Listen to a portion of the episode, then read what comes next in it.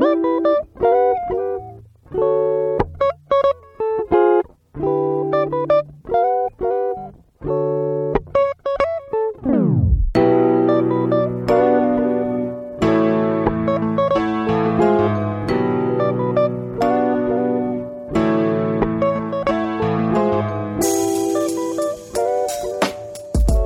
up, everybody? Thank you tuning in to the latest episode of Reasonably Outrageous. I'm your co host, Matt Weyrich, along with Blake Pace, and we are here just less than two hours away from first pitch of MLB postseason 2019.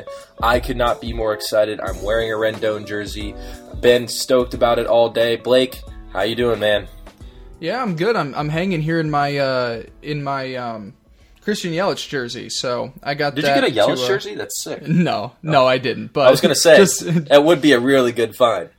just to spite you. I almost got so I know we talked about you know uh, last episode or two episodes ago talking about how I was planning on going to a Braves game. Mm-hmm. If I ended up actually going to that because MLB scheduling kind of screwed me over, I totally would have bought an Acuna jersey. I, I Oh, would I have gone could- there. That would have been crossing the line. You know, if you had a yellow jersey. I could respect it, but anyone That on the one's too Braves, far? no, that that's too far. That's too far. Oh wow, I totally would have done that too. But uh, that would have been like me but- buying a Betts jersey. I mean, Yeah, but you would be buying a Betts jersey for a different team because he won't be on the Red Sox next year. so, next like- year, whoa, that's a hot Or, take. sorry, sorry, two years from now. My Yeah, apologies. okay. I got a little fast start of that. Although they did take him off of the 2020 uh, promotion package Mm-hmm. that they sent out to season ticket holders. So I think Who that knows? Mookie Betts is in the same boat as Kris Bryant. He's just too good to trade. You know, at, at the end of the day, sure, they could get a buttload of prospects for him, and they're probably not going to re-sign him. But I mean, Right. with the core that you have, you're trying to win now. You can't trade a guy like Betts. I'm sorry. yeah, but but Boston doesn't even like they don't have like they have to reset essentially. They can't keep everybody or they can't even like go into free agency with Martinez. So do you let Martinez go?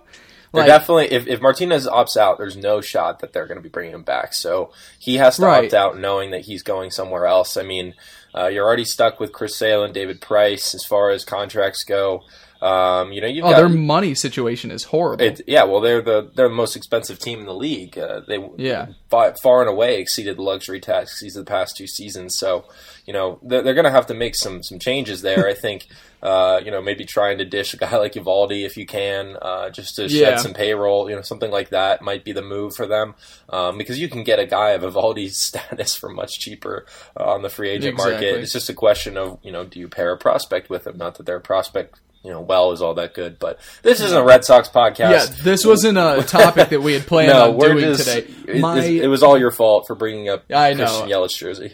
exactly. But no, I am excited to be here. It's October, man, and October's the best month. It's the best month in sports because we get uh, the NFL. It's the one month where we get the NFL, um, Major League Baseball, college football, NHL, and NBA. I'm thinking the NBA season starts in the end of October. I could be wrong, but yes, if not, it's like two weeks. It now, does. I think. Oh, okay. So then there we go. So we get this is And- the one month where we get all of those Hey, the Mystics are in the WNBA finals right now. So Wow. Yeah, we- I couldn't tell you what city they're in. the Uh, Mystics, like, yeah. the What? Washington Mystics. That's that's DC. Baby. Oh, that's DC. yeah, they got Elena Delle Donne, the um, MVP of the Oh, league. This I year. remember her. Yes. I honestly, if you started giving me random WNBA team names, I couldn't tell you what city they're matched up with. Would Oh no, I game. could, I could, I could give you the Minnesota Lynx. There you go. That's one. Hey, That's the one. One out of what? They have sixteen teams. I don't. I don't really know. Do they?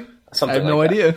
Um, I only know because you know the the Bullets. DC. Uh, I mean, not Bullets. The Wizards uh, fandom has been pushing it with DC fandom. So you know it's been Gotcha. around. Yeah. Um, I Okay. probably wouldn't wouldn't even know um, if that they were in the playoffs if it weren't for that. But yay, you know, it's an exciting time to be a DC sports Yeah. fan right now. Unless you are a diehard Redskins fan, in which case it is Yeah, a terrible time.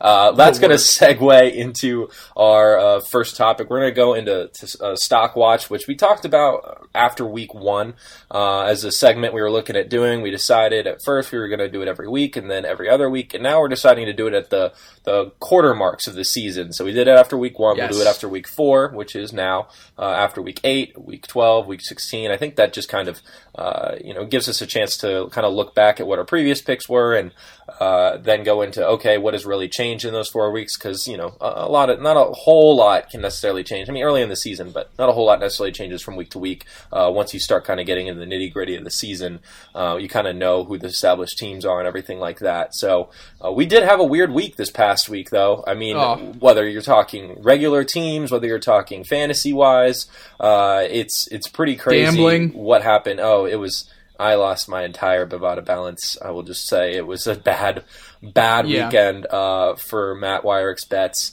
Um, but we are now left to pick up the pieces and, and look at the ruins and say, okay, who's who stands out among the pack. And we're going to go through here now uh, with our four pieces uh, of this segment. Buy, buy, buy, a team that's trending up. Sell, sell, sell, a team that's trending down. Savvy investment, a team that is trending down, but you believe will right the ship. And short that stock, trending a team trending up uh, that you don't believe will be able to keep it up. So we're going to start with buy, buy, buy. Uh, and Blake, how about you go ahead and give us your first pick there?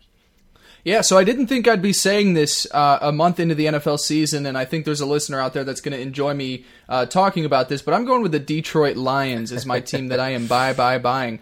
I so was, last, wait, th- wait, but real quick before you go in, you did say uh, your lock was the Chiefs um, minus yeah, seven over, over the Lions. So it was, and that's why I'm I'm surprised and I'm buying really stock. Here. You know I, I I know I am. I well I, I watched the you know I was able to watch the game as one of my four that was on um on with uh, Sunday Ticket and I actually went back and got to watch it with Game Pass thanks to Stampede Blue for paying for that.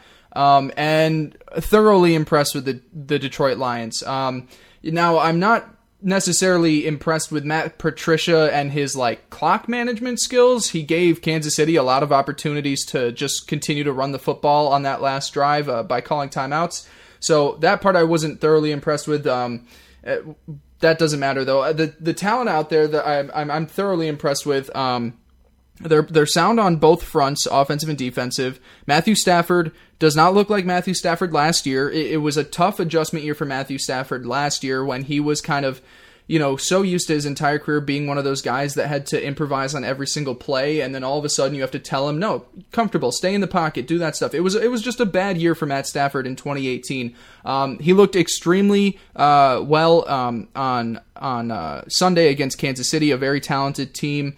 Um, they they just caught some unlucky breaks. You know, you taken you know the hundred yard fumble return for a touchdown. You know the the fourteen point swing. I, I can't think of anything worse to happen in a in you know a single play uh, to be crossing into the end zone and then all of a sudden swings 100 yards on the same play to where the other team scores a touchdown. So, um, unfortunately, that swing, uh, you know, was huge. You think about, you know, putting away a, a, Kansas, having a chance to, you know, gain a sizable lead on Kansas City. Um, but very impressed with them. Um, I, I, would buy their stock because you know you take a look at their schedule. Uh, they do have a tough game next Monday night against Green Bay. We'll figure out a lot about them um, in that game, taking on a you know two weeks in a row very talented quarterbacks uh, in Pat Mahomes and um, Aaron Rodgers. The following week, they've got the Minnesota Vikings, which, uh, you know, if you're a talented team and you play the Vikings, you're going to win because you don't have Kirk Cousins as your starting quarterback. So that's easy for them. I would expect them to beat the Vikings. And then they've got two games against the Giants and the Raiders um, two two very low teams right now, and so you're looking in a four week span a chance to go three and one with if you can upset the Packers on the road, potential four and zero, oh, and then you know they'd be sitting really pretty at, in the NFC North. Um, you know they've got a chance to seize the opportunity uh, on Chicago. Um, I know that Chase Daniel probably looks a lot better than Mitch Trubisky, so they've got that matchup uh, on uh, early November that they have to look out for. Um, but all things considered, I, I, was I was pleasantly surprised with the way the Lions performed and stayed toe to toe with the Kansas City Chiefs. They did a great job in in limiting a guy that uh, had never you know had a game in which he had thrown zero touchdown passes to throw zero touchdown passes. Um, very impressed uh, with Kansas with with Detroit, and I, I think if you look at their schedule the next month, it plays very favorably to where you're looking at them, um, you know, uh, with a really nice record heading into the month of November. Yeah, I think a big piece for them was Taylor Decker, uh, their starting left tackle, a 2016 first round pick. Struggled in that Oh, yeah. first game uh, against the Cardinals and then suffered a back injury that forced him out uh, in week two, but since then has come back. Uh, and we talked about on Johnson just last week and how he really wasn't finding open space. Uh, he was kind of running into a lot of trouble up on the line. I think Decker's presence has really helped that, and obviously he had a big breakout game against the Chiefs, which is a very underrated defense. Uh, you know, for the pieces that they have, uh, they don't get a lot of credit because of how good that offense is. They still give up points in bunches, and certainly the Detroit Lions offense showed up. Um, but uh, you know, I think overall having that offensive line be a cohesive unit uh, is huge for this team. I mean, Matthew Stafford is a guy who limits mistakes, maybe uh, you know has a high floor, uh, but not necessarily the, the highest ceiling. Um, but you know, throwing for 291 yards and, and three touchdowns is certainly going to get it done um, in most games. There are no such thing as moral victories in the NFL, but certainly the Lions have to be feeling pretty good where they are right now at two one and one uh, in that NFC North that seems wide open right now. Yeah, definitely does, especially with Minnesota taking a step back. Chicago, uh, you know, still trying to piece things together. We'll see how much of an upgrade Chase Daniel might actually be over Trubisky. And Which then. Yeah, the, the yeah, so funny. uh, and then the Packers also falling to Philadelphia. Um, so this Monday night game is going to be huge to really see who really is in the driver's seat uh, in the NFC North. But it certainly seems right now like it's you know between the Lions and Packers for the time being. So, if the Lions do win that Monday Night Football game, real quick before I move on, do you consider them to be a top five team in the NFL?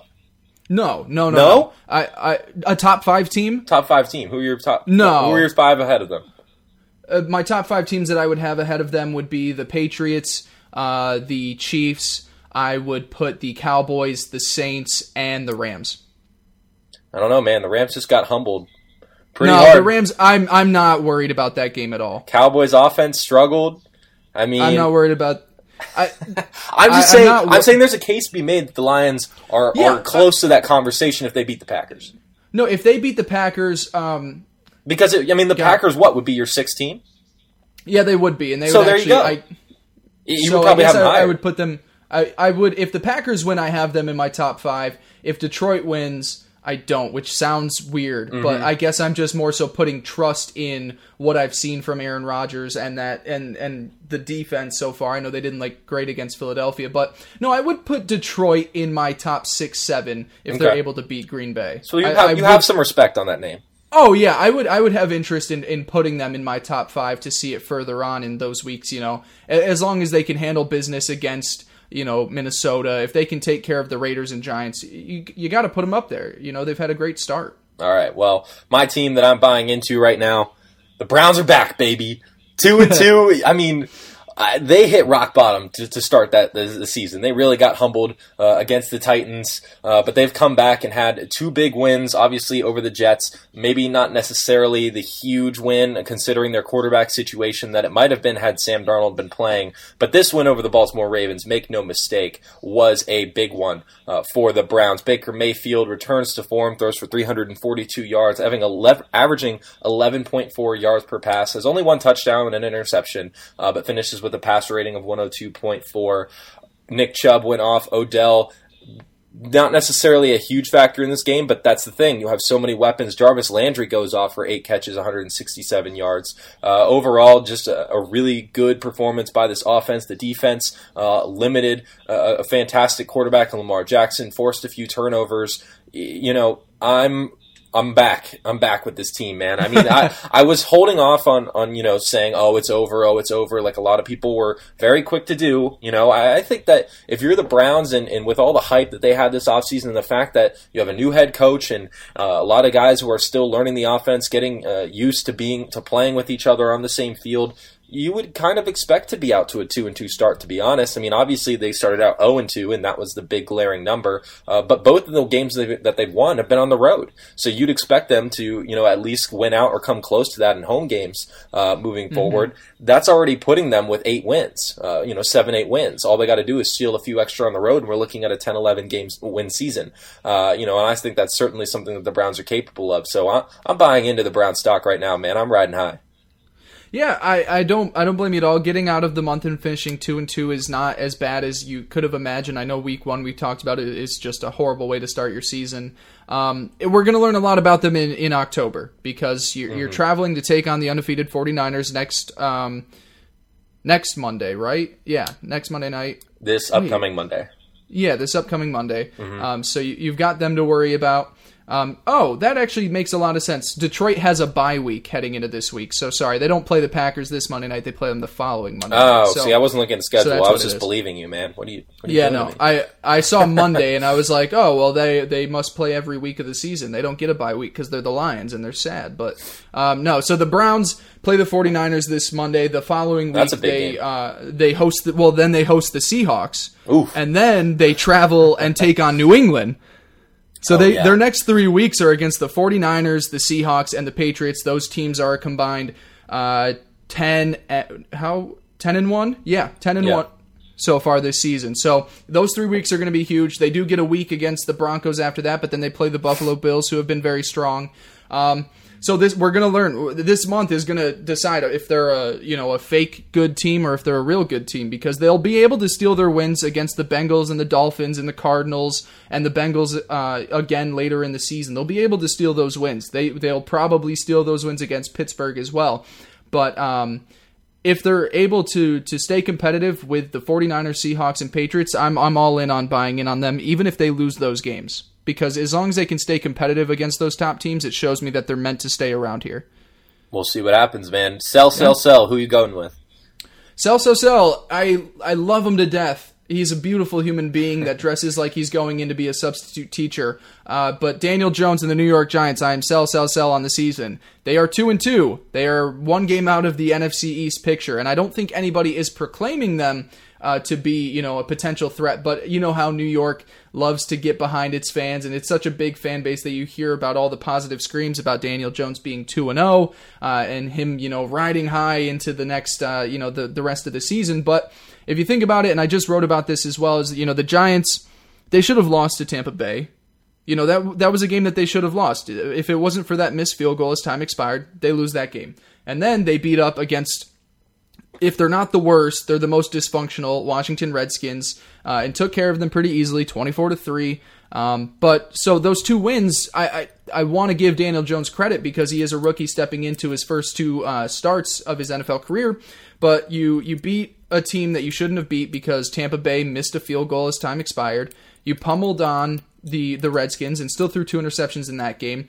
And then your next. Uh, your next four weeks, you host the Vikings next week, which we'll see how that goes. Um, you know, can the defense stop Dalvin Cook and the receivers on the outside? I'm not sure. Um, the Giants then travel to take on the Patriots Thursday night. That's going to be a loss. Uh, they have a, a, game against the Cardinals, which is fine, but then they go and play the Lions and the Cowboys, uh, two very talented teams. So I, am not so saying that this the stock is is high right now where you sell, but even at two and two and one game out of the NFC NFC East, I think you just got to sell. Um, I think you just got to sell on the Giants for their season because as much of a, a happy start it's been to Daniel Jones' career, it's about to get very serious in the next month or so. Well, dude, I mean, all you got to do is look at the team on the other side of the ball. I mean, the Redskins yeah. are a train wreck, and they've made They're awful. Uh, every team that they've played look great. I mean, uh, look at Week One; they play the Eagles and get off to a hot start, and then the Eagles have this huge comeback. That's the narrative going to the next week. Dallas, Week Two, Dak Prescott goes off. Everybody's hyping up Dak. That's the narrative going into the next week. The Bears, week three. Trubisky has a fantastic game. Everybody's saying, oh, is he back? Is he back? Is this yeah. the Trubisky that we're going to be getting?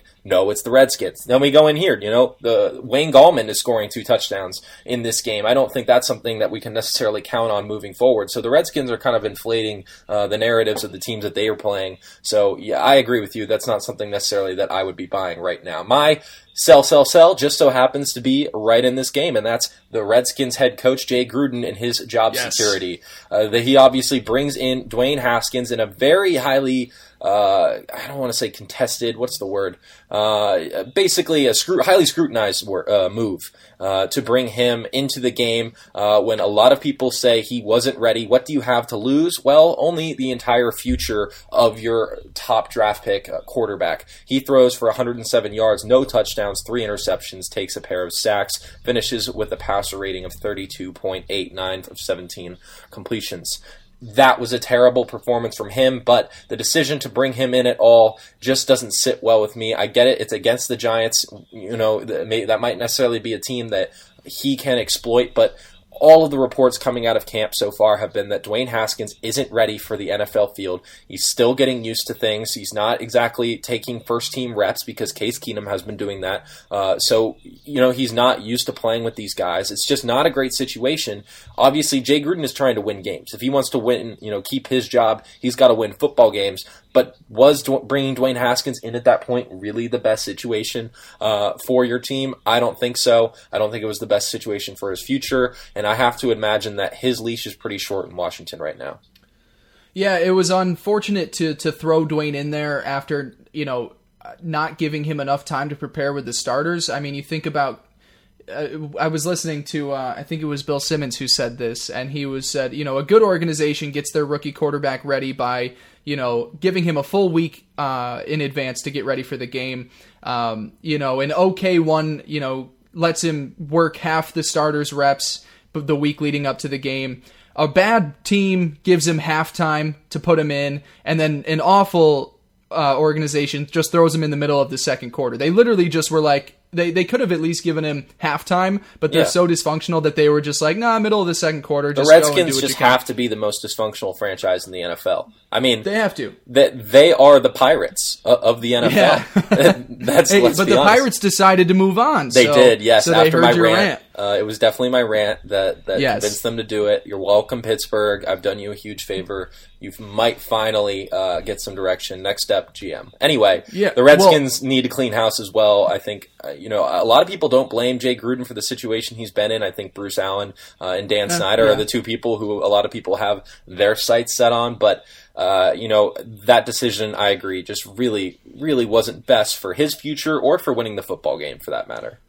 Right, and, last thing on the Redskins before we move on, I the reports were coming out that Jay Gruden might get fired after the Giants game if they were to lose. I am gonna put my money uh, on the fact that after this uh, upcoming week, Jay Gruden will be fired, and the reasoning comes in. Uh, you're not gonna fire your coach and give your new coach, your interim head coach, their first opening matchup against the New England Patriots, who the Redskins play this Sunday. You're not gonna give them uh, you're not going to give your new head coach, you know, their first shot at playing the best team in the league because that just sets them up for failure. What you are going to do is you're going to fire your head coach after they get blown out by the Patriots, and then you give your new interim coach a softball when they play the Dolphins uh, the following week. So, but can um, you really fire a head coach for losing to the Patriots? I mean, no, but you can fire him after it. You can fire him because of all this. Uh, they were going. The, the plan was to fire him after the Giants game, but I think they reassessed the situation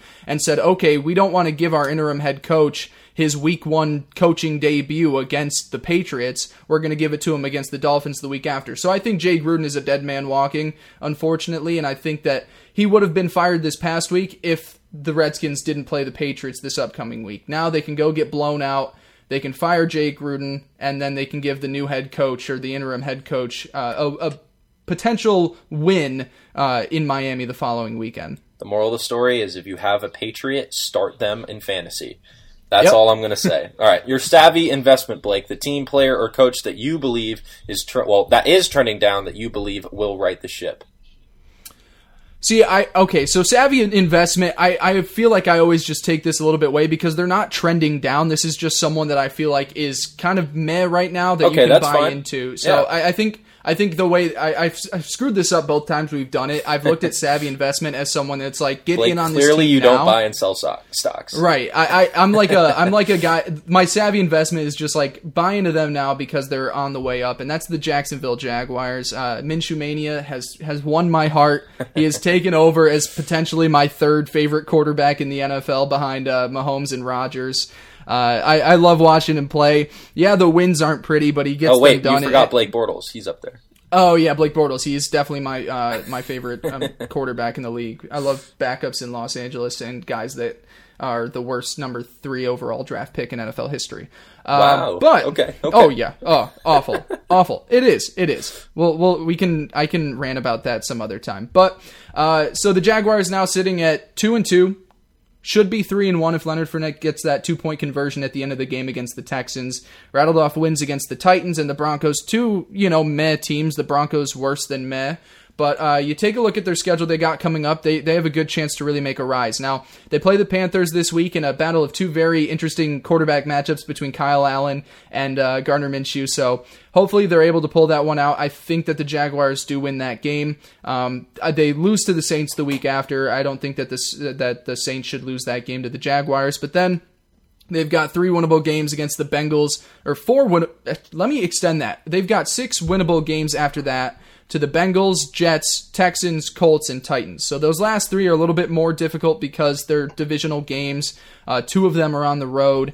But, uh, you know, the Bengals and the Jets are ways to secure two wins. So if they beat the Panthers, lose to the Saints, and then uh, take those games against Bengals and Jets, they could be walking into the month of November with a five and three record, putting them in a good position to uh, take on the rest of the season with games still against the Buccaneers, the Raiders, the Falcons. Uh, two games against the Colts. We're not sure what we've got in Indy yet. Um, and so the Jaguars, I think right now, if you're looking at teams and you want to go in on some win totals, I'm not sure where the Jaguars would be at right now. I know I put money on them at the beginning of the season when they were at like seven and a half.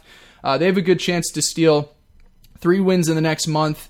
Um, and for a 500 team, I think they could put themselves in a good position to win the AFC South. And I'll tell you what, man, one of my new favorite players also happens to be on the Jaguars, and that's DJ Chark, uh, second round Stud. pick out of LSU. He has been money. Uh, you know, didn't didn't pick up have a huge game last week, but has been Minshew's favorite target uh, since he took over as the starting quarterback. I foresee him being playing a huge role down the stretch for this team. Yeah, if you uh, if I'm, I'm when we did our podcast uh, through Pure Sports back in the day, me and Connor, goal to goal, um, we were hyping up different DJs heading into the, his draft class.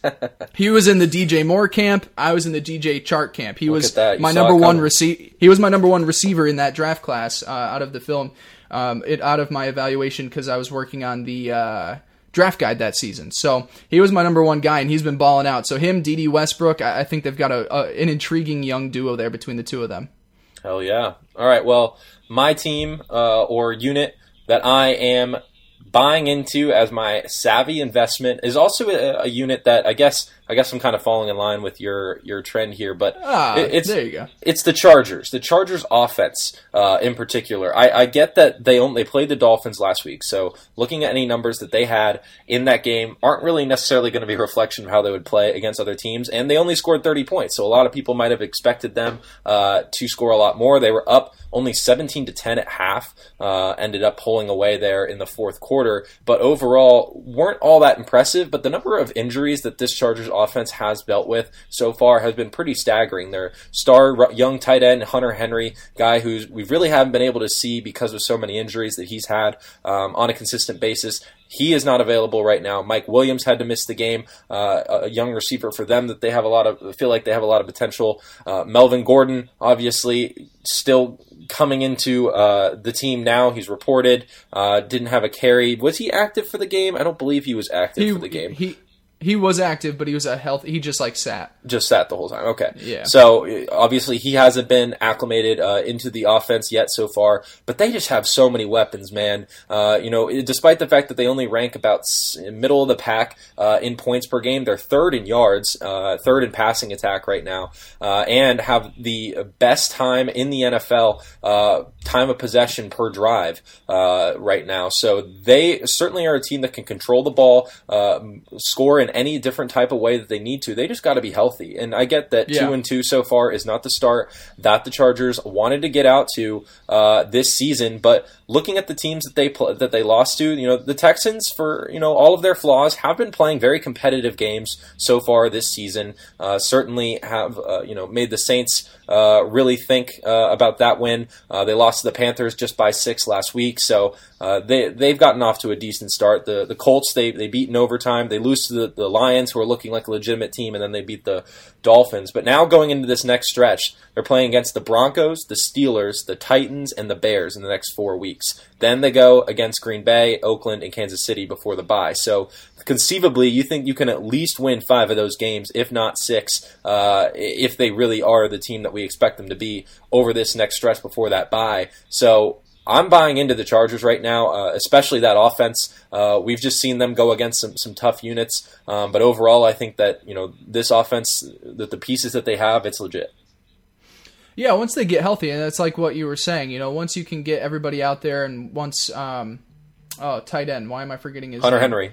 Yeah, as soon as Hunter Henry can get back on the field, you know, hopefully we get to see the season. I feel like everybody's been expecting out of him for the last two, three years now. Everyone's been like, "Oh, the Hunter Henry season," and then we all draft him in fantasy, and then he gets hurt, and it's just it's happened year after year. So hopefully that can happen for him, and that offense can get back together. Now, I'm going to spin this kind of as what you asked me with the Detroit Lions uh, in a different sense, though, because I know at the beginning of the season this was a team that we disagreed on. I believe did you have you had them in the playoffs? I right? did have them. in the- I had them winning. Not As a winning wild I had card. wild card team. Yeah. Right. I had them just missing. Do you still think today that the Chargers are a playoff team in the AFC? I, I do. I mean, You this do? is a team that just plays in a an away environment every single game all year. That's a tough environment to play in. But the fact that they did it last year just tells me, okay, this is certainly uh, a team that you know is tough and, and can play in any game. You know, uh, taking them on the road, it, it's not necessarily looking at it as a disadvantage because they play at a disadvantage every single one of their games. They're used to it. They're conditioned. I love Anthony Lynn as well, and I don't think that the Raiders are necessarily a, a threat to them. The Broncos obviously 0 4 already, so uh, they're probably not going to be winning the division. They've got to uh, get a playoff spot. But I, I sent a stat to Blake uh, last week that the AFC right now uh, four and one, four and zero and three and one teams. They have three. Uh, the NFC has, I think, believe it's seven, four, Yeah. four and zero, three and one, or three and zero teams um, right now. So uh, the AFC is wide open. I mean, as far as uh, where these teams stack up, you know, the Chiefs won't will win that division, but there is certainly plenty of room for the Chargers to go on a run and get a wild card spot. I certainly expect them to do so. Yeah, I, I've got them just missing, and I still think they're right around there. I just, I still think we get two teams out of the AFC North and two out of the AFC South, but um, I definitely agree that their offense, you'll, you you should expect them to see, uh, you know, to pick things back up now that uh, Melvin Gordon's integrated and we get those kind of receiving corps a little bit healthier. All right. Well, our last piece of this segment here is short that stock. Some a piece or team, player, or coach that you believe is trending. Or I keep saying that, man. A team, player, or coach that is trending up that you don't believe will be able to keep it up. Blake, who is your pick? Yeah, this one was kind of easy for me. I went with the Oakland Raiders, um, and I know they weren't. You know, no one entered the season expecting them to be world beaters, um, but they are sitting at two and two right now. Uh, you know, everyone thought that their Monday Night Football win to start the season over the Broncos was really impressive, and then it turned out that the Broncos are just a really bad team. Um, they did have an early lead on the Chiefs. They got blown out by the Vikings, and then had a very good game against the Colts, in which you know Colts fan aside, that is a game that should have been winnable for them. Uh, they they really just Bro, came out of the gates Colts, and Colts failed me. I picked them in my survivor pool. I know. I was Well, so it was- blown. it was unfortunate because uh, the Raiders started with the ball, had a very long drive to convert their first touchdown. Quick Colts three and out, and then an end around on the Raiders' first play of the next possession was a touchdown. So in a quick span, uh, the Raiders were quickly up fourteen nothing, and it was kind of a deep hole for the Colts to pull themselves out of. But the Raiders, nonetheless, are sitting at two and two, and they're to me probably the uh, they're the worst two and two team in the league. I, I don't even have the full list of two and two teams, but I feel comfortable saying that. Uh, and then you take a look at their schedule; they don't play at their home stadium uh, until the uh, second week, or no, sorry, until November. So what they've got going on is they've got uh, they play as the home team in London against the Bears. That's going to be a loss. Then they travel to take, or then they have their bye week. Then they travel to take on the Packers and the Texans before hosting the Lions on uh, November third. So uh, the Raiders right now sitting at two and two. Um, yeah, they're still, you know, winning games. Those two wins are look less impressive now as we might have thought at the time that they won them. Uh, and then just given their schedule, I mean that's that's awful that you've got you know travel to Lon- London to take on a team that's far better than you. Then you have your bye week. Then you play a team in Lambeau, uh, very hostile environment, very tough place to play against a very talented team. Then you travel to take on Houston, and you're not back in your home stadium until November. Um, you know, I don't think a lot of people were really buying into the Raiders necessarily, but as a 500 team, I think that you can be pretty confident in uh, in shorting that stock among two and two teams right now, the Raiders have the worst point differential at minus 23. Yeah. The next closest two and two team is the Colts at minus eight hey. right now. So uh, that just kind of shows makes me you, feel good. Yeah, the, the Raiders are, are definitely a step behind these other teams that, you know, obviously the AFC South wide open with four two and two teams. First time in NFL history that's ever happened. Oh, dude. Don't know who to credit that stat to, but I saw Is it, it really? Yep. Uh, that a division through the first four games, everybody is two and two. So congratulations. You have the most mediocre division of all time. Uh, or the most competitive. yeah, we'll look at it that way.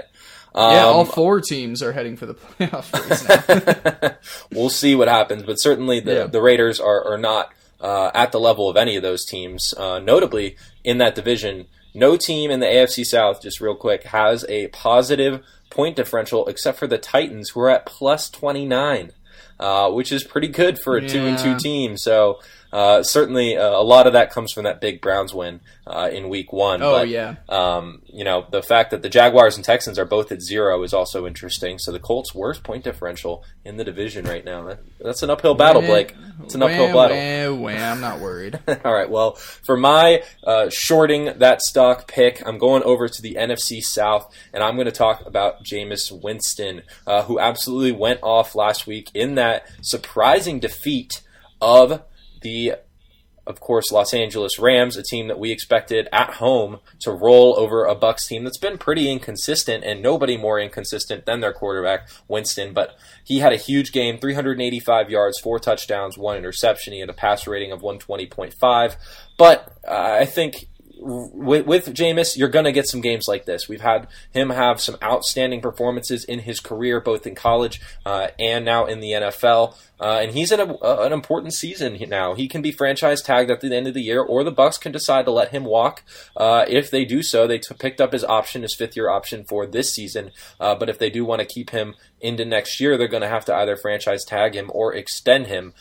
I don't think that this is necessarily a performance he's going to be able to keep up. He does have very good receivers around him. Chris Godwin and Mike Evans just might be the best one-two, well, the other way around, but best one-two do, uh, wide receiver duo in the NFL. I, I, nobody is coming to mind. Um, maybe Brandin Cooks and Cooper Kupp. Uh, right now, uh, but that that group in and of itself, uh, obviously wasn't able to keep up. Now Goff threw for 517 yards, but he did have three picks uh, and two sacks, so he had his own problems in that game. But I, am not convinced that Jameis Winston is here to stay in terms of being a quarterback of that caliber. We've just seen him have so many duds in the past that uh, you know he was able to just they had a good game plan going into this game, and he has some good receivers that picked up some uh, plays in traffic that were uh, pretty remarkable. One of the touchdowns that he did throw, I believe it was the one to Evans, uh, was on a blown coverage. The safety came up too high uh, or too low, excuse me um, and, and, made an easy touchdown for him. So uh, overall, I wasn't necessarily super impressed with his performance. I mean, he threw 41 attempts. He had an average pass uh, of 9.4 yards. I mean, that's not uh, you know blowing the cover off the table or anything like that. So I'm I'm going to go ahead and say that Winston is not going to be able to keep up this kind of pace. Uh, he's going to return to earth in the next couple weeks. Yeah, I don't know. Part of me, like, I, I think maybe where I'm getting a little bit blind faith is just thinking the fact that uh, Bruce Arians is that quarterback whisperer because I, I have been impressed with the way he's played. I thought he's looked good.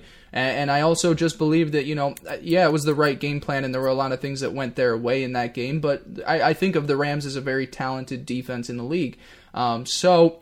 Uh, I, I probably agree with you as I don't believe he'll be able to keep it up, but he's got a ton of great opportunities. He's got a great uh, head coach, offensive coordinator. He's got great wide receivers, a talented young tight end. Hopefully they can fix, you know, get that running game going. Ronald Jones seems to be on his way as separating from Peyton Barber, and uh, hopefully their O line can can uh, keep him protected. But um, man, I don't know. I, I want to believe that this is that he can at least have one good season, so we can you know have a, a fun storyline heading into the offseason on whether or not he you know is is kept by the Buccaneers or if he uh, you know gets to be a start gets a starting job elsewhere. Um, he did look good in the last two games, I, but I I would tend to agree it's probably going to come back down to reality afterwards. Yeah, well, we'll see. I mean, obviously, first two games he struggled this season, but they were against the Yeah. 49ers and the Panthers, which are two pretty good defenses, especially the 49ers, yeah. uh, that really made him look poor, uh, you know, forcing him into three interceptions, less than 200 yards passing in that game. Um, but he's thrown for at least 380 in each of the past two, albeit against, uh, you know, an exploitable Rams defense. Um, this week, and of course last week, uh, was the Giants, which that secondary we have talked at length about how poor it is. Of course, made Yep. Dwayne Haskins look like a fifth grader trying to go out there and throw. But uh, you know, Winston, obviously a much more established quarterback, was able to uh, you know take advantage of that uh, matchup. But overall, I'm just I'm not. I just don't know what to think about Winston, and I think that right now. Um, you know, with so much on the line for him, uh, the Buccaneers are in are in a spot where you know they're two and two as well. Uh, we could see them, you know, make a playoff run. Uh, I think we might be laughing at that take in a couple of weeks, but uh, you know, the the Bucs that defense is legit. If Winston can sustain, you know, something like this uh, level of play, they are certainly a, a, threat to you know come through in the NFC. Now the NFC stacked, so it's going to take a, a good number of wins in order to make it into the playoffs this season. Uh, if you are an NFC contender, and you're going to have to win some big games. Obviously, beating the Rams that is huge for a potential tiebreaker down the line. Um, but you know they've got games against the Saints coming up. Um, we we have to see a lot more out of them um, before I start really considering them a contender. Yeah, I agree with you. All right. Well, that's going to wrap uh, our NFL talk. 40 minutes in. Um, we are going to shift gears. Yeah. Concise, right? Um, I, I, I honestly, I'm kind of proud of us. yeah, I think that's record time, to be honest. Uh, I'm pretty sure it took us over an hour to do Stockwatch last time. So Oh. uh, we're, we're, we're on the upward uh, trend here um, in terms of keeping things concise. We're a savvy we'll work investment. on it. Exactly. Yeah. Invest in us. We'll, we'll, we'll pay off in the long run. Just got to wait a while.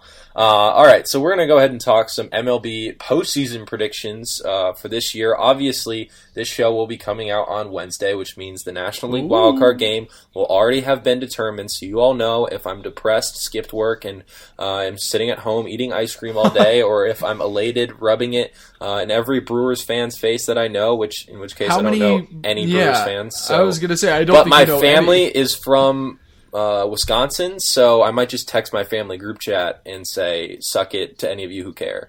Because there are a couple Oh, Packers okay. fans in my family, so maybe maybe they watch baseball offhand. Not, I don't really know. But, Maybe. Um, they might. Uh, but uh, regardless, we're going to go ahead and go through uh, each league, and then we'll pick a, our World Series winner. So let's let's go ahead and start Woo. in that National League, Blake. Um, Oh wait! I don't, I don't want before to. we get started, Oh, Matt, go I'm sorry. I, I want to give hats off to you for, for your preseason predictions being uh, pretty spot on. Thanks, I- yeah. With the playoff teams, I mean, what was it? Seven out of Seven out of ten, and I went five Seven of six on division winners. Oddly enough, the one Yeah. division I got wrong was, of course, the NL East, the one I'm supposed to know the best.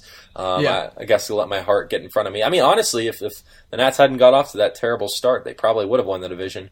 Um, But that's the team I picked to win it, and I, I actually had the Phillies as a wild card team, so had the Braves missing Yeah. altogether. Did have the Brewers making it, however, um, but got Mm-hmm. all of the division winners in the American League right.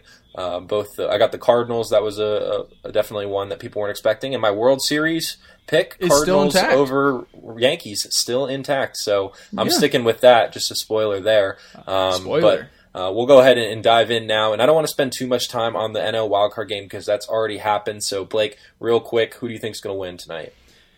yeah, I'll probably just give it to the Nats. I think It, it just I mean that's that's definitely the reasonable pick, um, but I'm just terrified. You know that that's something. I, I kind of am just going to go wrong. Um, but they, I think Davey Martinez made the right moves in terms of who he started in this game. He's got Asdrubal Cabrera at second base, a guy they picked up midseason uh, from the Rangers, who's been absolutely incredible for them down the stretch. Howie Kendrick starting at first over Ryan Zimmerman, despite the fact that Zim is making much more money and has was the face of the franchise. I think those are the right moves. I would have liked to have seen Strasburg start this game over Scherzer, just because I've heard a lot of people say that. I just Scherzer hasn't shown it down the stretch, and he has doesn't have a great postseason track record. Stephen Strasburg's career postseason ERA zero point four seven. Uh, so nice. that's something that you'd like to have. However, Strasburg is going to handicap Scherzer in case he does get in trouble early or only goes a certain number of innings uh, to bridge to the, the later guys, Daniel Hudson and Sean Doolittle. I think that's a solid plan. If you're going to go with Scherzer, I get it. He's your guy. He's the ace. He's paid the most money. It makes sense. Um, I, I, think if you are going to do that, they're doing the, they're doing the right thing. So we can go ahead and act like the Nats win, um, but unless uh, you know you're picking the Nats, so we'll go ahead and write off the Brewers for now. But you know tomorrow maybe everybody's just laughing at us and saying what a terrible take. So if the Nats yeah. do advance, Blake, where do you see them stacking up with the Dodgers? Um, I'm probably going to give it to the Dodgers there. Um, I, and we've talked about this, and we actually talked about how the Nats might be the, the biggest threat. This was what a month ago or so yeah, now. Yeah. We talked about the uh, the Nats being a potential really um, really big threat to the Dodgers. Um, I, I, would expect the Dodgers to pull that out. Um, God, it's it, it is one of those scary matchups too. If the if the Nats are to advance, uh, just because uh, how strong that pitching staff is for them, uh, you know, with that starting lineup that they can pull out. Um, but I think and this is something that this is something that I actually wanted to bring up in general with this postseason because it, it's so interesting to me. We talk about how important pitching is in the postseason, but we've also started to see a part in in the regular season where home runs and and you know power hitting has really taken on a form of its own. You know, you take a look at the teams with the most home runs. Uh, one through five are all in the playoffs. Uh, the Chicago Cubs, you know, barely missed. Uh, Milwaukee and Atlanta are right there at seven and eight.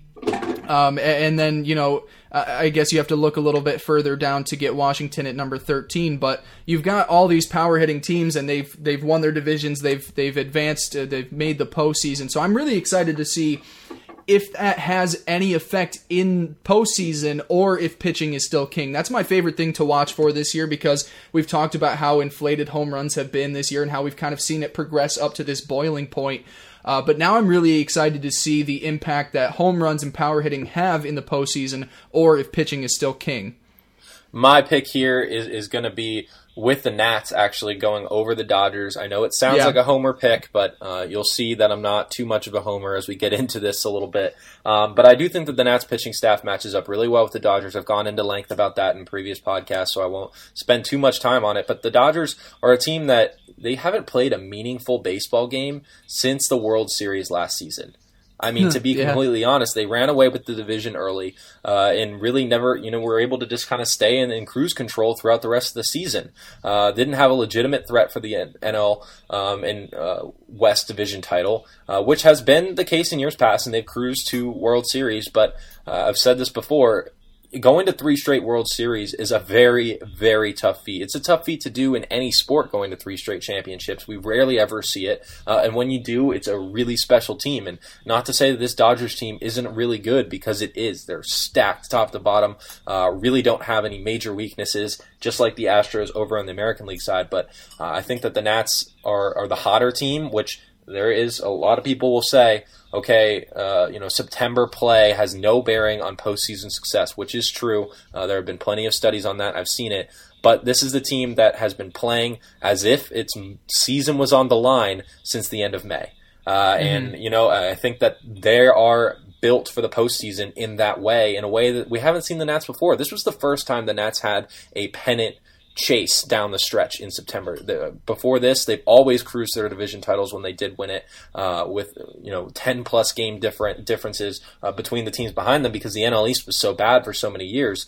Now we're looking at the Dodgers in that situation where they really didn't have any kind of threat for the division title you know, to me, I think the Nats are just poised to, to win. Now, if the Brewers win, I don't think that they stand a chance against the Dodgers. To be completely honest, uh, mm-hmm. I just think that you know the, the way that their their pitching is set up, they're going to be bullpenning the hell out of the wild card game. I get it. Uh, that that makes sense for a one game playoff, but having a win a five game series with you know pitchers who might not go you know beyond five innings uh, I, I, just can't see that being a recipe for success against a team with such good pitching like the Dodgers, both in the bullpen and in the starting rotation. So my, my mm-hmm. pick would go with the Dodgers there. But since I have the Nats winning, I'll go ahead and say the Nats make it to the NLCS, win that first ever postseason series in DC. Uh-huh. All right. So yeah, on well, the other, oh, sorry. Go ahead. Yeah, sorry. I just wanted to get your thoughts real quick on what I had said about the the pitching versus the home runs in postseason. Oh yeah, yeah.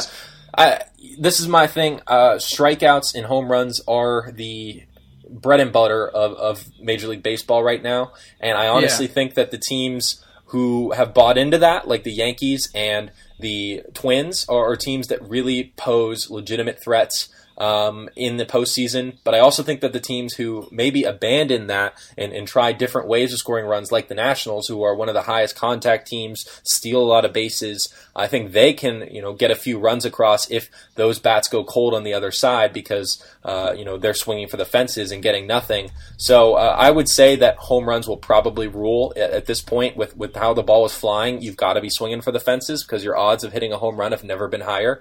Uh, but uh, I think that you know if some team, some really powerful pitchers uh, are able to limit the long ball, then you know we might see uh, you know some teams who don't necessarily hit a lot of homers go deep in the playoffs. Mm-hmm. Yeah. Okay. Cool. I was just wondering because it is going to be. It's just it's got to that boiling point now where we've talked about how crazy the home run numbers have been. Now seeing it take form in the postseason, that's I'm really excited to see how it how it plays out. Now on the other side, we have a really intriguing series that gets me really excited of the of the National oh, yeah. League, and that is the Atlanta Braves and the St. Louis Cardinals, two division winners. The Braves, of course, had a huge second half uh, cruise to that NL East title. Only ended up winning it by four games, but clinched it uh, over a week before the end of the season, so there was never any doubt that they would be getting it uh, throughout the month of September. But uh, the Cardinals, of course, had were very streaky throughout the year, uh, some up and down seasons for them. But Jack Flaherty, man. Uh, I know you only can only start one game or two games in the series, but we are about to see a kid who has been making a name for himself, certainly in the second half. Will finish among the top five in the Cy Young race, but I think yeah. this is now his big breakout on the national stage where Jack Flaherty becomes a household name. Honestly, I mean, you look over at his stretch since August 1st through the end of the season, even. He's 8 and 4, 100 strikeouts, an ERA of 0.77, an opposing batting average of 131 he has been lights out the last two months. And so, you know, I'm, I'm ex- extremely excited to see how that goes. And yeah, a very exciting matchup on the other side, too, with the Braves. Um, they're a team that. I just don't know what to make of them. You know, it was it's it's great to see them. I know, except you know, for Nationals fans like yourself, Matt, to to see them win the division. Where you take a look at uh, MLB.com's preseason predictions, none of them had the Braves in the postseason. Um, you know, much like yourself. So, seeing them being able to to uh, stay atop that division this season. Very impressive to watch. Um, God, I, I'm, I'm struggling picking a team to come out of this because I, I am really excited to watch how it plays out, and I think that both teams are going to be certainly competitive. I am going to go. Uh, I'm going to go with the Atlanta Braves. I like and I, and, I, and, that seems to be the way people are trending right now. Yeah, I, I just, you know, I don't even know why. It's just I, I guess flip a coin was it was kind of where I went with this. And the Braves, I just think that fundamentally, you know, I, I, I like a lot. They're you know the better power hitting team of, the Cardinals. I think the Cardinals finished the season what 23rd in, in total home runs. Let me make sure I got that right. So I'm not no 24th uh, in home runs. Um, so I, I guess I expect Atlanta's bats to really overpower the Cardinals pitching staff and you know, not entirely in love with Atlanta's pitching staff, but um, I think they should be able to hold St. Louis, uh, you know, pretty tough. But it should be a very good series.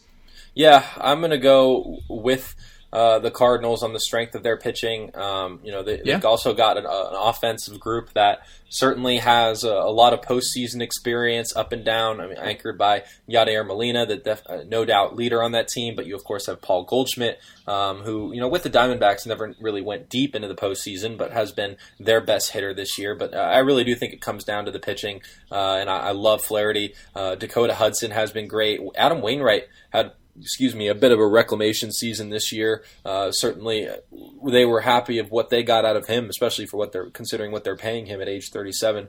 Um, or actually, wait, no, isn't he on a cheaper deal this year? Let me look real quick. I know he uh, yeah, he's only being paid two million this year. Did uh, oh, okay. come out of a huge contract last year, though. Was being paid nineteen point five million uh, after you know he missed a lot of time due to injury. He only made eight starts last year. Uh, the year before that, twenty four uh, with a five eleven ERA.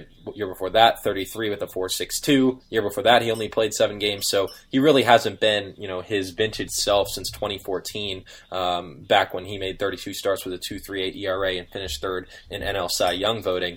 Uh, you know, there he's certainly not at that level anymore. But uh, I, I, do like the way he might match up um, with some of the guys at the back end uh, of the Braves rotation. They're obviously going to go with Soroka in game one. Um, I haven't exactly heard what they're going to do, but I'm imagining Dallas Keuchel will start game two, Julio Teheran game three, and then uh, Max Fried for game four. That's my guess. Um, mm-hmm. Fried is a guy that they really have been limiting the pitch count this year. He doesn't go deep into the games. Uh, I'm still a little bit weary about this bullpen. Julio Teheran can be a bit of a coin flip. Um, he certainly has some excellent starts, but he will really, uh, you know, give up like seven earned runs in two innings uh, every now and then. So you kind of have to be wary with him, and his home run rate uh, in his career has never been very good. So with uh, the way things have been going, uh, that might be a problem for him. I just think that the pitching leans in the Cardinals' way, so I'm going to pick the Cardinals to go to the NLCS to face the Nats. So you've got mm-hmm. Dodgers, Braves. I have Nats and Cardinals. So completely different series uh, oh, yeah. that have completely different landscapes. But I'm going to pick the Cardinals, uh, partially because I picked them uh, to win in at the start of the season, but also the Nats bullpen. I, I, just feel like there's an expiration date on it, and even if you can get past the Dodgers, you know, at some point there's going to be some some poor performances that are going to blow some games. We've seen it all year. Uh, you know, the only way the Nats really do win the World Series is if the offense and starting rotation really pull the weight. I mean, you know, you mm-hmm. have to be relying solely on uh, Daniel Hudson and Sean Doolittle and, and maybe one or two other guys to be pitching the later innings, and I just don't see them being able to do that uh, all all postseason. So I'm going to pick the Cardinals to go on to the World Series. Right. The durability of that bullpen is going to be interesting for how far the Nats can carry themselves. So I definitely see what you're saying there. I am going to go. You know, we we talked about and you just said how uh, earlier how it's it's so tough to get to the World Series three times in a row. Um, you know, I, I, take a look at the Braves and the Dodgers. It's going to be a really exciting matchup, but I think I'm going. I, I'm going to give the Dodgers just based off of of how young this Braves team is. They've got, you know, so many guys under even just the age of 25, you know, Max Fried 25, Mike Soroka uh, 21, uh, you know, in the starting lineup, you know, Acuna is a stud in this league, 21 years old, Austin Riley 22, Dansby Swanson 25, Ozzy Albies, uh, Albi, Albi, how do you say Albies. his last name? Ozzy Albies.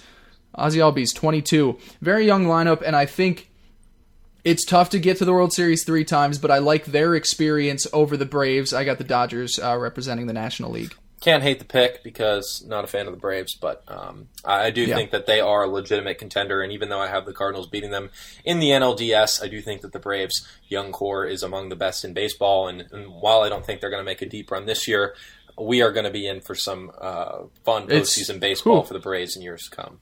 All right, yeah, over the American League now. We have a wild card game which will be played on Wednesday, so that will not have happened by the time you all listen. Uh, that is going to be played between the Oakland A's and the Tampa Bay Rays. Blake, where do you stand on this? I think we talked about it in our last episode, oh. uh, so we won't go too deep into it. But I believe you said the Rays. Yeah, I'm I'm too into the Rays as a team to. I just I, I love the value that they have in in being able to. I, I don't. What am I trying to say? I like the story with with the Rays. You know, just being such a disrespected franchise and having terrible fans and and you know not having a ton of money to work with at all yet they've been a very competitive team you talk about their pitching staff very talented they've got some young guys uh, out in the field as well um, it's I, am picking the Rays just more so for the story, uh, but I think that should still be a very intriguing game that I, I do believe they could still win, but um, you know they're certainly going to have to uh, to pull pull deep to be able to beat the A's.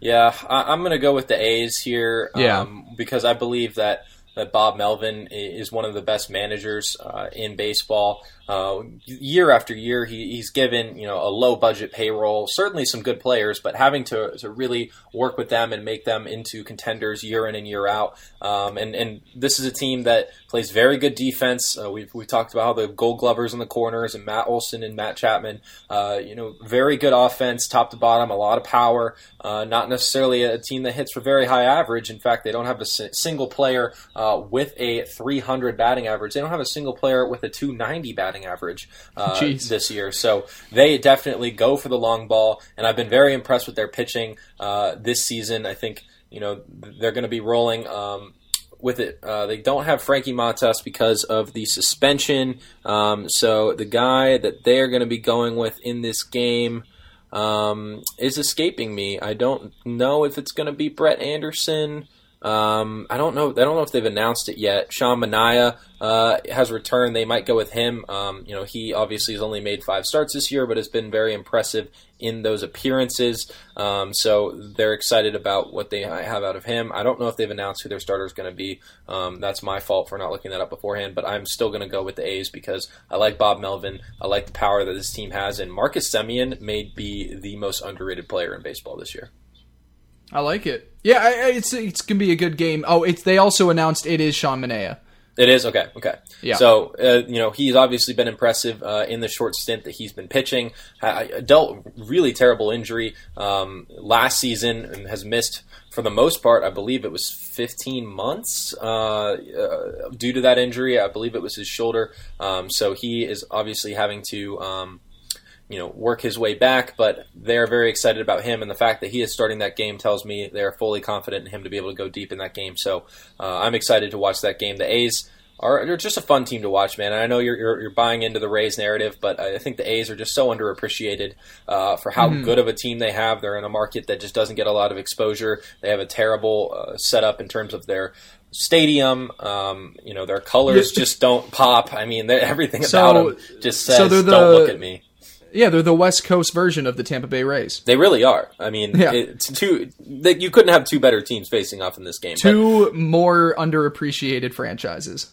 but we're going with different picks here uh, Yeah. to be facing off against the Houston Astros, and I don't think either of us are going to Nope. disagree on this one. The Astros will be moving on to the ALCS. I don't think either of us can really debate that. No, and I don't think we. I don't even think we need to go in and explain No. why. I just they're yeah they're they're gonna make it there. that gauntlet right there. I mean, of, of, hitters in the lineup and, and in the rotation, um, just top to bottom, they are a fantastic team, and we are going to be seeing them going deep. So we'll go ahead and look at the other ALDS series, which certainly is a lot more intriguing, uh, and Bombs that's the. Yankees and the Twins, two of the most homer happy teams in the majors this season. Uh, the Yankees getting back Luis Severino, which is a big pickup for them. Obviously, no Domingo Germán, so their rotation maybe still a little bit in flux. But Twins pitching not necessarily all that great either. Uh, they're going to be relying on guys like Taylor, or sorry, Jose Berrios, uh, to be an ace when he got off to a hot start, but hasn't necessarily been an ace that they hoped he could be this year. Uh, Jake Odorizzi, Kyle Gibson, guys who will eat innings but aren't necessarily uh, big strikeout guys, uh, and then maybe Martin Perez there at the end. Um, Blake, you're a Yankees fan. You're coming at this from a biased perspective. Can Yeah. you see the, the Yankees getting through here? I can I can see the Yankees getting through here, and I know you know losing Domingo Germán is huge, but also I don't think we expected Severino to be as ready as he is, uh, and he he got some I, I think it's three or four starts in the month of September to kind of ramp things up. People were worried he wasn't you know he might only get one before the postseason starts, and that he was going to be looking at a reliever role. Um, but to me to me the Yankees you know their starters Severino, Tanaka, Paxton. Um, they're going to go with those three, and I think what we're going to see is is very short stints from their starters and then bullpen bullpen heavy. They've been auditioning J.A. Happ and Sabathia as relievers. They've been trying that out in the month of September. They've even tried out situations where they've had Chad Green uh, open the game and then they went to Tanaka for four innings. And so we're going to see a lot of interesting decisions on that pitching staff and see how that folds out. But um, two power hitting teams. Uh, the Yankees right now have a lot of players playing great baseball. I know they've been banged up, but they've got guys like Aaron Judge, who's been on fire uh, since the middle of August. Giancarlo Stanton is back, and he's been hitting bombs away, getting some RBIs in there as well. Um, I, I just think the star power for the Yankees gets them uh, past the Twins. Yeah, well, I went to a Yankees game uh, two weeks ago, and I got to see James Paxton pitch against the Blue Jays, and I got to tell you, man, he looked filthy. He had everything working. Uh, I believe only gave up one run in that start, uh, and you know I certainly believe that the Yankees hold the edge even without Domingo Germán uh, in the pitching matchup this this uh, series. They've obviously got the stars uh, to go with it. That offense is stacked from top to bottom, as is the Twins. Give them a lot of credit. Um, but you know we're going to be seeing a guy like uh, Carlos Stanton, you know, the, the $325 million man who's only played 18 games this season, they've done all of this without him in the lineup on, a, on an everyday basis. Uh, yeah. I can't believe they, I mean, they really have been doing all of this without most of these players in the lineup on an right. everyday basis. Got yeah. ro- rolling with guys like Mike Tauchman and Gio Urshela, trading for Edwin and Encarnacion mid-year. I mean, this has certainly been uh, a, a unit that we oh. weren't expecting to see uh, by the end of the season. But that just makes this team more deep than ever. Uh, and, and yeah. you know they're going to be able to bring in some guys like uh, Urshela or Tauchman. Or Tauchman's hurt right now. Is he going to be? Yeah, yeah I don't know if he'll be. He yeah, he'll be out for the year, unfortunately. But like a guy like Cameron Maybin, who had a reclamation yeah. season um, after he was kind of a bit of a journeyman. Um, you know, coming off the bench, uh, Clint Frazier, obviously, who was uh, heralded as a trade piece. I bet the team is very glad that it didn't trade him now. Um, I, I, think where they are right now, the, the, Yankees are just in a better position to win this series. I'm going to go that they win uh, and face the Astros in the ALCS. Yeah, and before I give my pick after that, I, I just this Yankees team will go down to me as as one of the all like I won't forget this 2019 Yankees team with how you know how they were able to to win over a hundred games, missing. I, they haven't they haven't had their full starting lineup out there for a single game this year. They might have had it for the opening game, but then Andujar tore his labrum and was out for the year. But they didn't even have Severino opening day too, so no, they didn't. And and so like for them to be this successful of a team, no matter how far they go in this postseason, um, I, am just I I'll never forget this Yankees team. It's it was so amazing to watch them all year. Well, we've got the Yankees and the Astros, both of us going with the same picks uh, for the AL Championship Series. Blake, are you going with the Yankees or are you going chalk and picking the Astros? Uh, I it's I don't know. This is this is the the matchup where I want to see versus the pitching staff versus the power hitting. You know, this is I, I want this matchup so bad to get a series and see in the postseason uh, which stands tall. Um, I you know what? Um, because one way I'm going chalk, one way I'm going with my favorite team. So I might as well just go with my favorite team if I'm gonna if I'm gonna pick one of those two That's options. True. So I'm gonna I'm gonna go with the Yankees. Uh, I love them. They have my heart. They're going to the World Series. Hey man, I mean, look, there is no reasonable way to say that the Astros are going to lose a postseason series. So you just have to say baseball. And yep. I'm going to say baseball. The Yankees win this series. I picked them oh, I love prior you. to the year. I am rolling with it. I love Yankees you. versus Cardinals for me uh, in the World Series. You have Yankees versus Dodgers. Blake, are you going all the way? Are the Yankees going to win it, or do you think the Dodgers finally get over that hump and win this World Series? Oh, oh, you know, f- fuck it. I've got them here. I'm just gonna pick the Yankees to win. I. I, you're on who record. Who would I be? Who would I be if I if I had the Yankees go this far and didn't pick them to win it all, and, and, listen, I know baseball isn't my necessary you know isn't necessarily my forte, and this season actually I, I, I was able to learn a lot about baseball, so hopefully I can take some of the knowledge I've picked up along the way for future years. But I'm gonna throw that all aside. I'm gonna go with my favorite team winning the World Series. I can't you know you know proudly pick them to make it this far, have them upset the Astros if I'm not gonna have them beat the Dodgers. So I'm going Yankees win the World Series. The chase for 28. Whew. Man, God. what a thrill!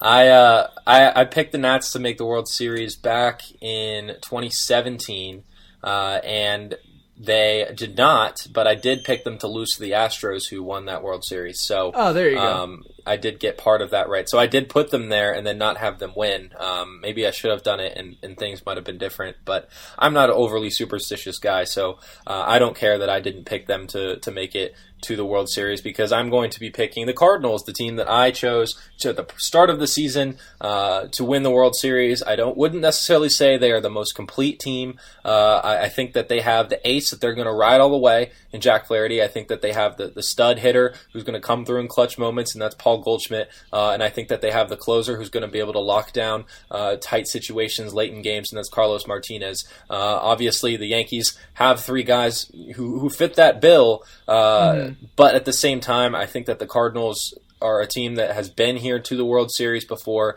Maybe not all of these guys that we, have talked about, but they have enough veterans in that clubhouse who are going to be able to keep their nerves calm. I'm picking yeah. the Cardinals uh, to win the 2019 World Series in what is obviously uh, a very um, I say risky pick uh, compared to what most people are saying. But you know what? It's a prediction. You know, at the end I of the day, Hey. if if you're just going to go chalk, what's even the point? Yeah, well, I, what I like about it too is we talk about how baseball is such a momentum picked up thing, and, and these two teams are that you've got in the World Series are entering the playoffs extremely hot. You know, you talk about how on fire the Cardinals have been, and you know Flaherty as well, and and the Yankees now getting most of their lineup healthy have been on fire since you know the beginning of August. So you've got two hot teams heading into the postseason. If they can carry that momentum, you might be able, you might have nailed your your preseason uh, World Series picks. We'll see, man. Uh, I'd be excited. That would actually be the second That'd be straight sport uh, that I did it for uh, because I picked the NFL, uh, the Super Bowl correct last season. Um, Oh, that's the- right, The, yeah. Rams and the Patriots. I got that pick That's wrong, right. so maybe that means the Yankees are going to beat the Cardinals in the World Oh, Series. I love it! I love it. There we go. That's we'll what I see. needed to hear, Matthew. Uh, we'll see. Hey, um, that's going to do it, do it for our show today, though. All thank you all so much for listening. Don't forget to follow us on Twitter. I'm at Matt Weyrich FBB, where I write about the Nationals for Federal Baseball and all things DC sports for NBC Sports Washington. You can follow Blake over at Blake Andrew Pace, where he writes about Syracuse, uh, where Troy Nunez is. Uh, I got the name right. What's Yeah, Troy- you did, and he's an absolute magician. an absolute magician. Plus Stampede Blue, where he writes about the Colts uh, over there both SB Nation sites. Blake has some great work. Um, and don't forget to rate, like, and subscribe. You can do that on Apple Podcasts. Oh, yeah. You can do that on Spotify. You can do it on Google Music. Uh, whichever place you get your podcast, we are there. So, again, thank you all for listening. Blake, any final words for the good people? Nah, man, let's go enjoy this month of October. It's gonna be a fun one. That's right. Hopefully, I am celebrating at the time you all listen Yes. to this. But if not, maybe send me some notes uh, of sorrow because I will be feeling it. Yeah. Again, thank you all so much for listening and have a good one.